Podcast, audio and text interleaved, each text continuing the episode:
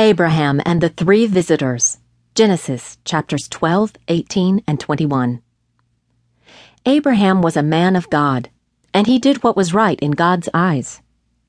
One day, God told Abraham he would have as many children as there were stars in the sky. And Abraham always trusted the Lord. It was only for a moment that he thought, Sarah and I are too old to start a family. How is this going to work? But he chased that worry from his mind. God always keeps his promises, he said to himself. I'll leave the details to him. Time passed, and one day three strangers walked into Abraham's camp. They looked like ordinary men, but Abraham had a feeling they were angels. My lords, he said, rest a while under this tree. I will see about some food and drink for you. As you wish, the stranger said. So Abraham dashed off to tell Sarah three holy men were visiting. Then he asked her to prepare a meal and serve it to their guests.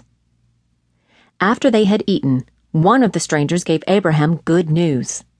By this time next year, he said, you will have a son. Abraham nearly fell over. With a message like that, he was sure it was the Lord and his angels. In the meantime, Sarah sat in her tent. She was listening in on the conversation. When she overheard what the angel said, she laughed. Me? Have a child at my age? How can that be? she thought. The Lord knew what Sarah was thinking.